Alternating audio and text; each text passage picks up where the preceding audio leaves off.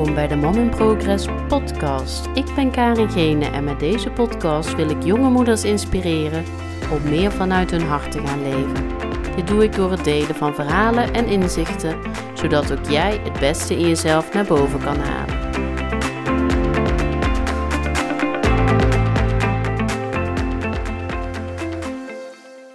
Hallo allemaal, leuk dat je weer luistert naar een nieuwe aflevering van de Mama Progress podcast. En afgelopen maand had ik een mooi interview met Kirsten Verlier op over SSP, de muziektherapie. Wellicht heb je hem al gehoord en anders is het echt een aanrader om die eens te beluisteren.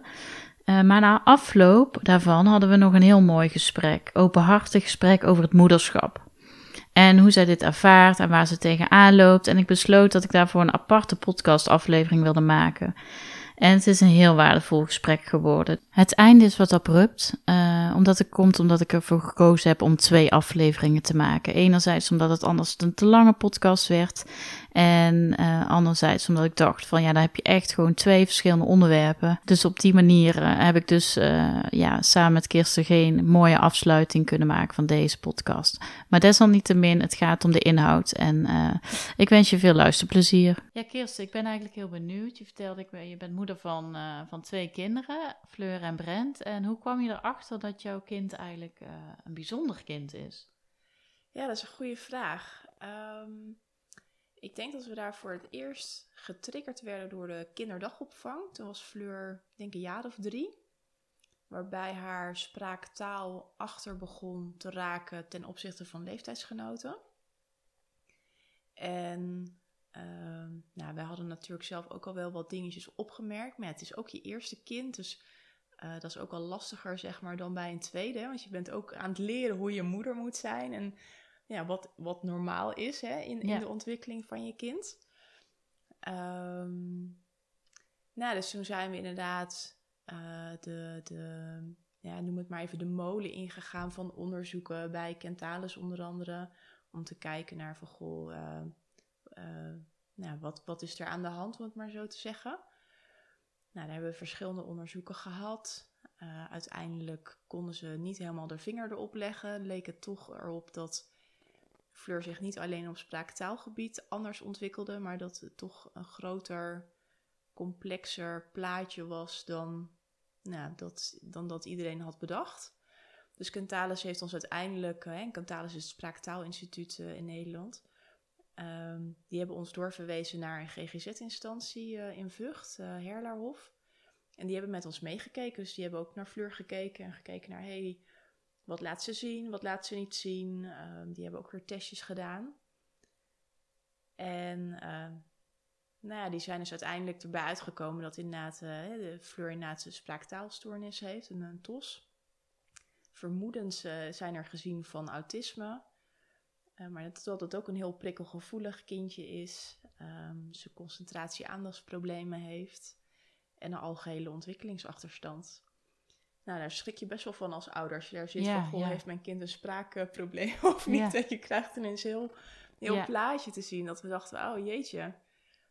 Um, nou, en dan ga je echt inderdaad uh, kijken naar... Wij zijn nooit op zoek geweest naar een labeltje van hè, autisme of, of, of, of, of een TOS of iets dergelijks. Dat is voor ons helemaal niet belangrijk. Wij zijn de laatste jaren vooral heel erg bezig geweest met...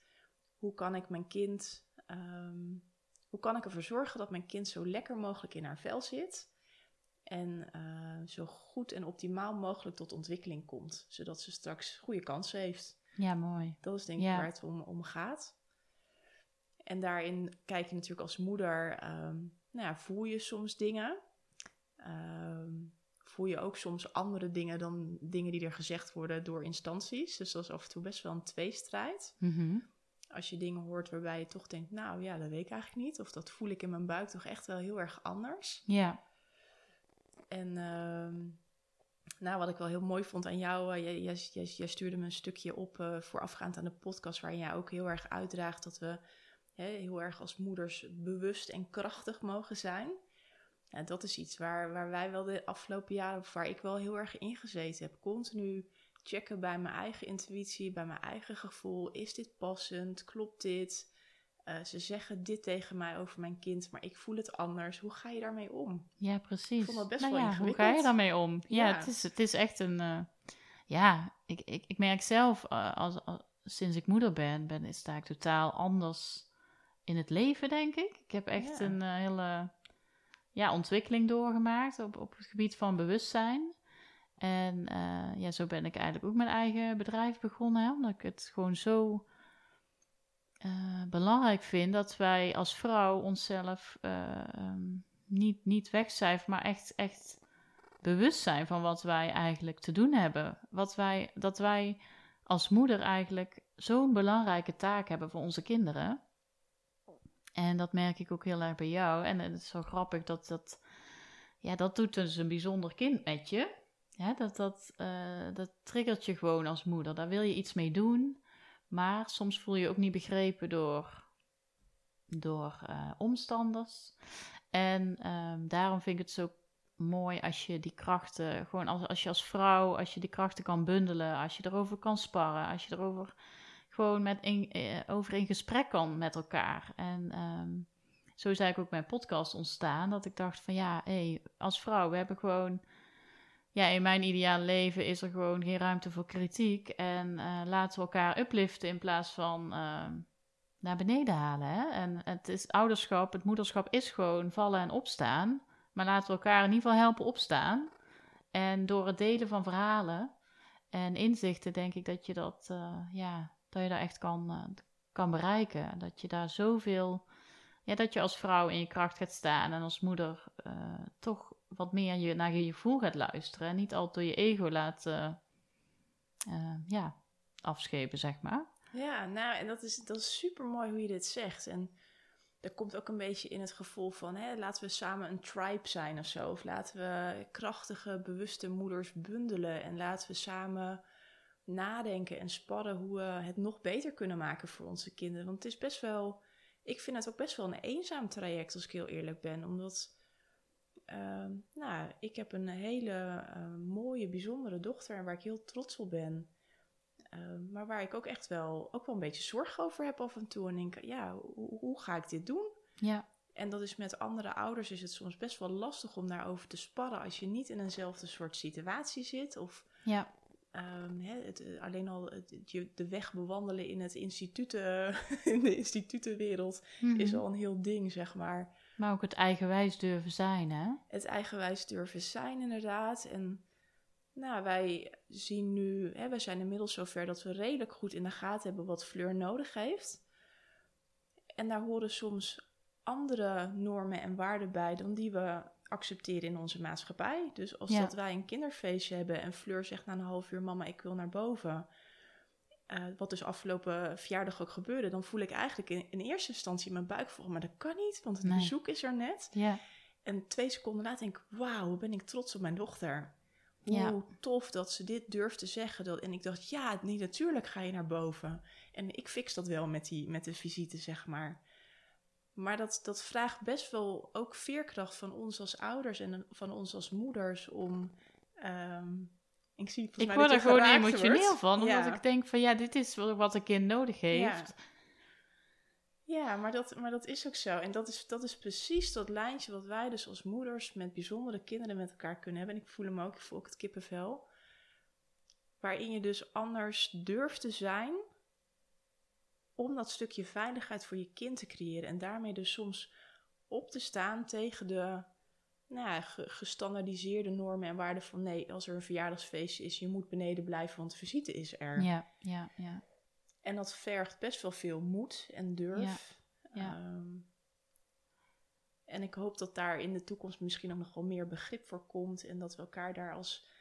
Nou, ik denk Ja, dat de er überhaupt moeders- het in gesprek komen met elkaar Ja, geeft al heel veel begrip. Ja, Maar we, eh, wat ik heel erg eh, ervaren heb, ik herken die eenzaamheid echt totaal.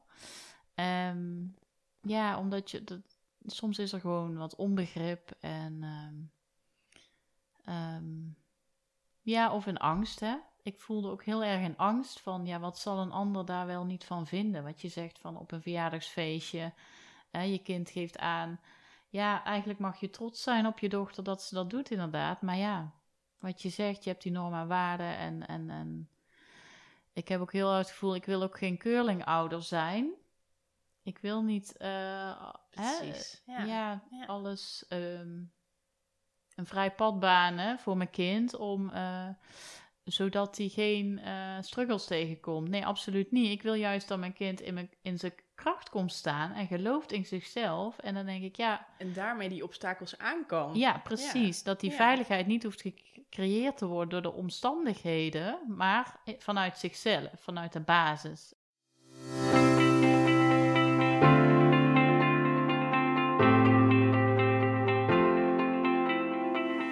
Dankjewel voor het luisteren naar deze podcast. Ik zou het superleuk vinden als je me even laat weten wat je ervan vond en of je een inzicht uit deze podcast hebt gehaald. En het zou me ontzettend helpen als je deze podcast promoot bij andere jonge moeders. Wil je in gesprek met me? Dat kan natuurlijk ook. Meld je dan aan voor een cocoon gesprek waarin ik mijn inzichten met je deel, zodat jij weet welke volgende stap voor jou belangrijk is.